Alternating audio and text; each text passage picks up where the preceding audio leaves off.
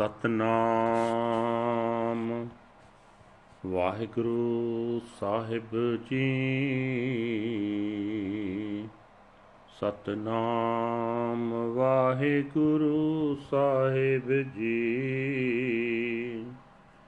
ਸੋਠ ਮਹਲਾ ਤੀਜਾ। ਕਰ ਪਹਿਲਾ ਤਿਤੁਕੀ ਇਕ ਓੰਕਾਰ ਸਤ ਗੁਰ ਪ੍ਰਸਾਦ। ਭਗਤਾਂ ਦੀ ਸਦਾ ਤੂੰ ਰੱਖਦਾ ਹਰ ਜੀਉ। ਧੁਰ ਤੂੰ ਰੱਖਦਾ ਆਇਆ। ਪ੍ਰਹਿਲਾਦ ਜਨ ਤੁਧ ਰਾਖ ਲਏ ਹਰ ਜੀਉ। ਹਰ ਨਾਖਸ ਮਾਰ ਪਚਾਇਆ। ਭਗਤਾਂ ਦੀ ਸਦਾ ਤੂੰ ਰੱਖਦਾ ਹਰ ਜੀਉ, ਧੁਰ ਤੂੰ ਰੱਖਦਾ ਆਇਆ। ਪ੍ਰਹਿਲਾਦ ਜਨ ਤੁਧ ਰਾਖ ਲਏ ਹਰ ਜੀਉ, ਹਰ ਨਾਕਸ ਮਾਰ ਪਚਾਇਆ। ਗੁਰਮੁਖਾਂ ਨੂੰ ਪ੍ਰਤੀਤ ਹੈ ਹਰ ਜੀਉ ਮਨ ਮੁਖ ਪਰਮ ਭੁਲਾਇਆ ਹਰ ਜੀ, ਇਹ ਤੇਰੀ ਵਡਿਆਈ। ਭਗਤਾਂ ਕੀ ਪੈਜ ਰਖ ਤੂੰ ਸੁਆਮੀ? ਭਗਤ ਤੇਰੀ ਸਰਨਾਈ ਰਹਾਓ ਭਗਤਾਂ ਨੂੰ ਜਮ ਜੋਹਿ ਨਾ ਸਾਕੈ, ਕਾਲ ਨ ਨੇੜੇ ਜਾਈ।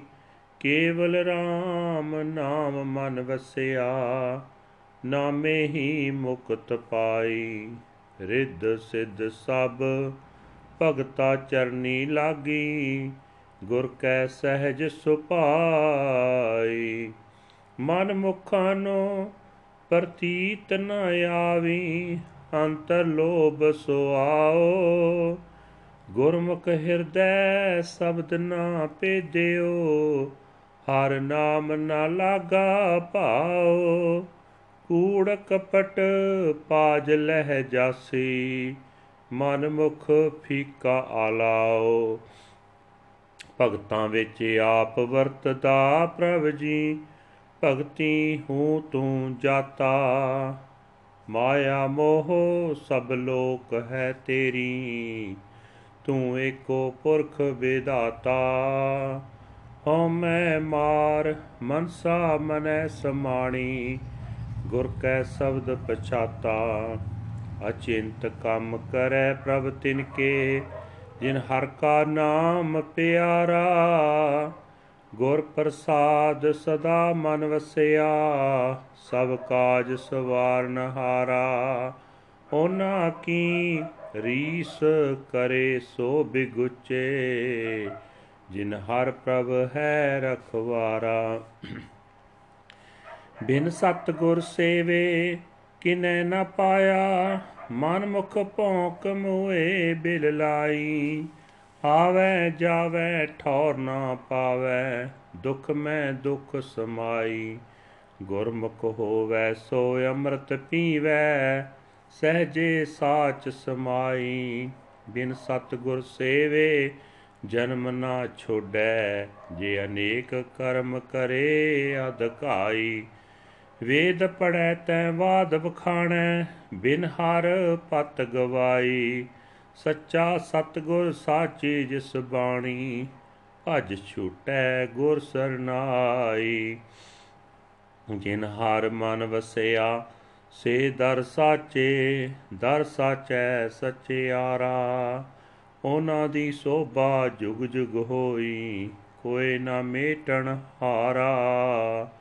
ਨਾਨਕ ਤਿਨ ਕੈ ਸਦ ਬਲਿਹਾਰੈ, ਜਿਨ ਹਰ ਰਾਖਿਆ ਉਰ ਧਾਰਾ। ਜਿਨ ਹਰ ਮਨ ਵਸਿਆ ਸੇ ਦਰ ਸਾਚੇ, ਦਰ ਸਾਚੈ ਸਚਿਆਰਾ। ਉਹਨਾਂ ਦੀ ਸੋਭਾ ਜੁਗ ਜੁਗ ਹੋਈ, ਕੋਈ ਨਾ ਮੇਟਣ ਹਾਰਾ।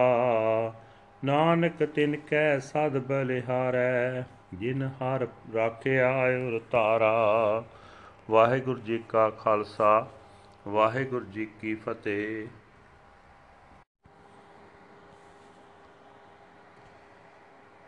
ਇਹ ਹਨ ਅੱਜ ਦੇ ਪਵਿੱਤਰ ਹੁਕਮਨਾਮੇ, ਜੋ ਸ੍ਰੀ ਦਰਬਾਰ ਸਾਹਿਬ ਅੰਮ੍ਰਿਤਸਰ ਤੋਂ ਆਏ ਹਨ।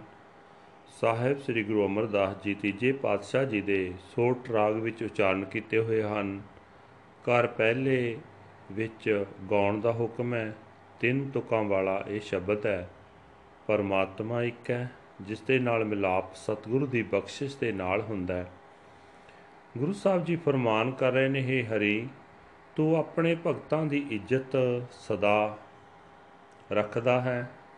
ਜਦੋਂ ਤੋਂ ਜਗਤ ਬਣਿਆ, ਤਦੋਂ ਤੋਂ ਭਗਤਾਂ ਦੀ ਇੱਜ਼ਤ ਰੱਖਦਾ ਆ ਰਿਹਾ ਹੈ।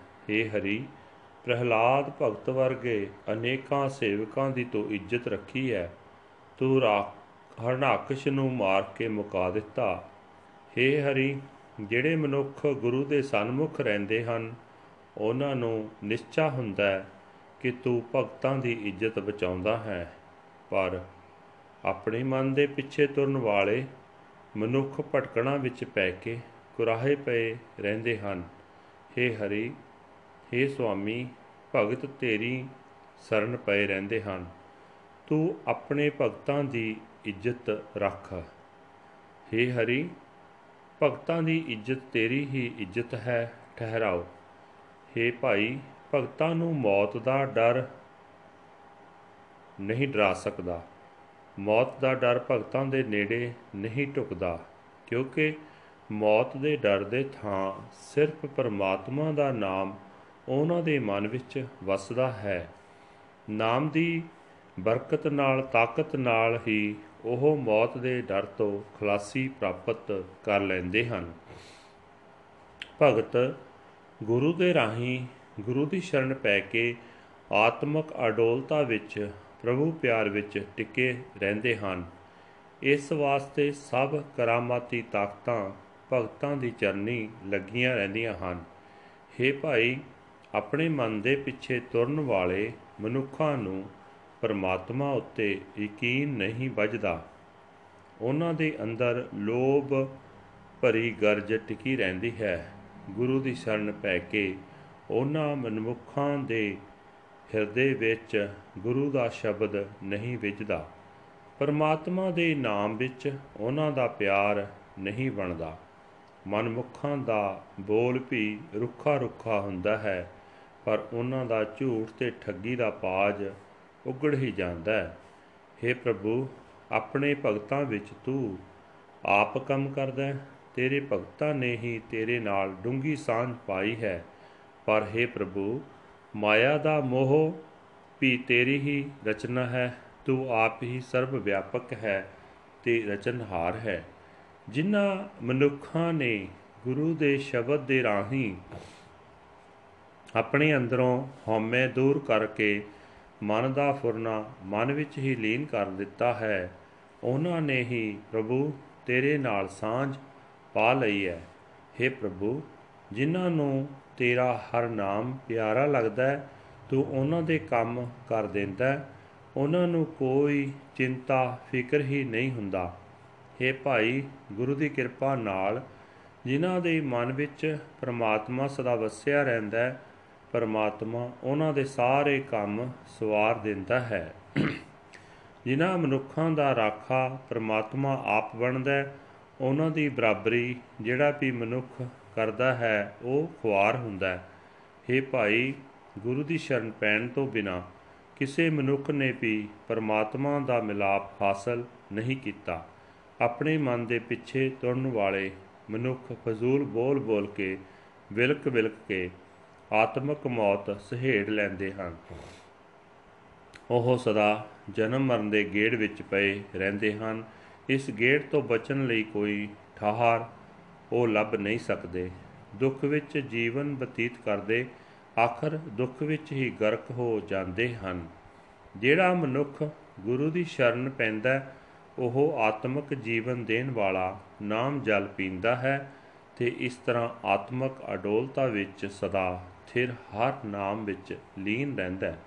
हे ਭਾਈ, ਗੁਰੂ ਦੀ ਸ਼ਰਨ ਵਿੱਚ ਪੈਣ ਤੋਂ ਬਿਨਾ ਮਨੁੱਖ ਨੂੰ ਜਨਮਾਂ ਦਾ ਗੇੜ ਨਹੀਂ ਛੱਡਦਾ, ਉਹ ਭਾਵੇਂ ਬਥੇਰੇ ਅਨੇਕਾਂ ਹੀ ਮਿੱਥੇ ਹੋਏ ਧਾਰਮਿਕ ਕਰਮ ਕਰਦਾ ਰਹੇ। ਪੰਡਤ ਲੋਕ ਵੇਦ, ਆਦਿਕ ਧਰਮ ਪੁਸਤਕਾਂ ਪੜ੍ਹਦੇ ਹਨ ਅਤੇ ਉਹਨਾਂ ਬਾਬਤ ਨਿਰੀਆਂ ਬਹਿਸਾਂ ਹੀ ਕਰਦੇ ਹਨ। ਯਕੀਨ ਜਾਣੋ ਪਰਮਾਤਮਾ ਦੇ ਨਾਮ ਤੋਂ ਬਿਨਾ ਉਹਨਾਂ ਨੇ ਪ੍ਰਭੂ ਦਰ ਤੇ ਆਪਣੀ ਇੱਜ਼ਤ ਗਵਾ ਲਈ ਹੈ। हे ਭਾਈ, ਗੁਰੂ ਸਦਾ ਥਿਰ ਪ੍ਰਭੂ ਦੇ ਨਾਮ ਦਾ ਉਪਦੇਸ਼ ਕਰਨ ਵਾਲਾ ਹੈ। ਉਸ ਦੀ ਬਾਣੀ ਵੀ ਪਰਮਾਤਮਾ ਦੀ ਸਿਫਤ ਸਲਾਹ ਵਾਲੀ ਹੈ, ਜਿਹੜੇ ਮਨੁੱਖ ਦੌੜ ਕੇ ਗੁਰੂ ਦੀ ਸ਼ਰਨ ਜਾ ਪੈਂਦੇ ਹਨ, ਉਹ ਆਤਮਕ ਮੌਤ ਤੋਂ ਬਚ ਜਾਂਦੇ ਹਨ। हे ਭਾਈ ਜਿਨ੍ਹਾਂ ਮਨੁੱਖਾਂ ਦੇ ਮਨ ਵਿੱਚ ਪਰਮਾਤਮਾ ਆਵਸਦਾ ਹੈ, ਉਹ ਮਨੁੱਖ ਸਦਾ ਥਿਰ ਪ੍ਰਭੂ ਦੇ ਦਰ ਤੇ ਸੁਰਖਰੂ ਹੋ ਜਾਂਦੇ ਹਨ।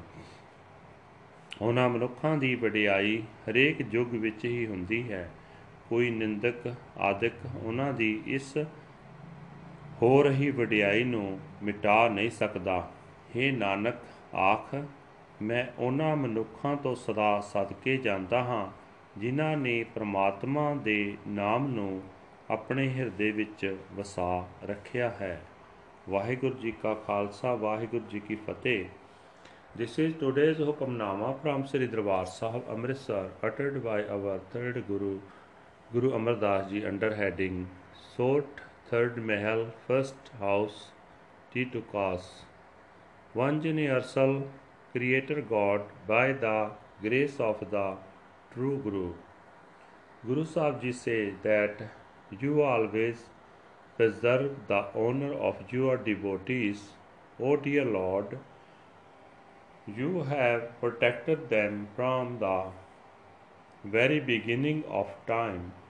You protected your servant Prahlad, O dear Lord, and annihilated her Harnaxes. The Gurmukhs place their faith in the dear Lord, but the self willed Manmukhs are deluded by doubt. O dear Lord, this is your glory. You preserve the honor of your devotees. O Lord Master, your devotees seek your sanctuary. Pause. The messenger of death cannot touch your devotees, death cannot even approach them. The name of the Lord alone abides in their minds. Through the Naam, the name of the Lord, they find liberation, wealth, and all the spiritual powers of the Siddhis fall at the feet of the Lord's devotees. They obtain peace and poise from the Guru. The self willed Manmukhs have no faith, they are filled with greed and self interest. They are not Gurmukh. They do not understand the word of the Shabad in their hearts. They do not love the Naam, the name of the Lord. Their masks of falsehood and hypocrisy shall fall off. The self willed Manmukhs speak with insipid words. You are pervading through your devotees, O dear God. Through your devotees, you are known. All the people are enticed by Maya, they are yours, Lord. You alone are the architect of destiny, overcoming my egotism and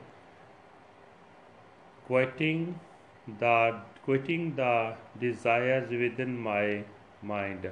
I have come to realize the word of the Guru's Shabad. God automatically does the work of those who love the name of the Lord. By Guru's grace, He ever dwells in their minds, and He resolves all their affairs. Whoever challenges them in